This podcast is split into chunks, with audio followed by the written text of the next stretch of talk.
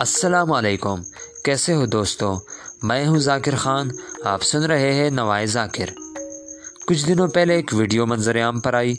دو ہزار اٹھارہ سینٹ انتخابات میں ووٹ خریدنے سے متعلق اس ویڈیو نے سیاسی ہلچل مچا دی تھی۔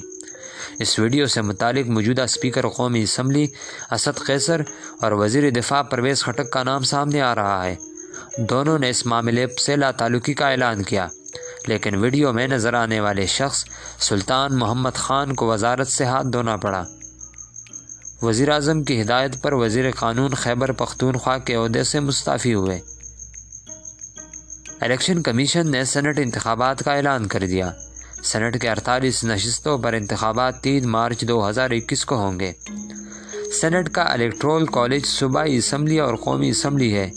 صوبائی اور قومی اسمبلی کے اراکین خفیہ رائے شماری کے ذریعے سینیٹرز منتخب کرتی ہے۔ اس لیے اراکین اسمبلی کے لیے اپنے پارٹی کے نامزد امیدواروں کو ووٹ دینا لازم و ملزوم، بلکہ اس کا اخلاقی فرض ہے، کیونکہ ووٹ پارٹی کی امانت ہے۔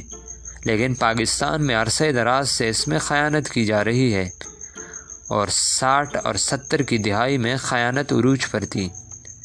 دو ہزار انیس میں چیئرمین سینٹ صادق سنجرانی کے خلاف اکثریتی ووٹ ہونے کے باوجود تحریک عدم اعتماد کی ناکامی اس کا ثبوت ہے۔ دو ہزار اٹھارہ، دو ہزار بارہ، دو ہزار آٹھ اور دو ہزار دو میں بھی خیانت کا یہ سلسلہ جاری رہا۔ اب ہمارے ذہنوں میں یہ سوال آ رہا ہے کہ ہارس ٹریڈنگ کا خاتمہ ممکن ہے؟ جی ہاں ہارس ٹریڈنگ کا خاتمہ ممکن ہے۔ سینٹ انتخابات میں اوپن بیلٹنگ کے نتیجے میں سیاسی عمل سے ہارس ٹریڈنگ کا خاتمہ ہوگا۔ شو آف ہینڈز کے طریقہ کار سے سیاسی عمل کو شفاف بنانے میں مدد ملے گی۔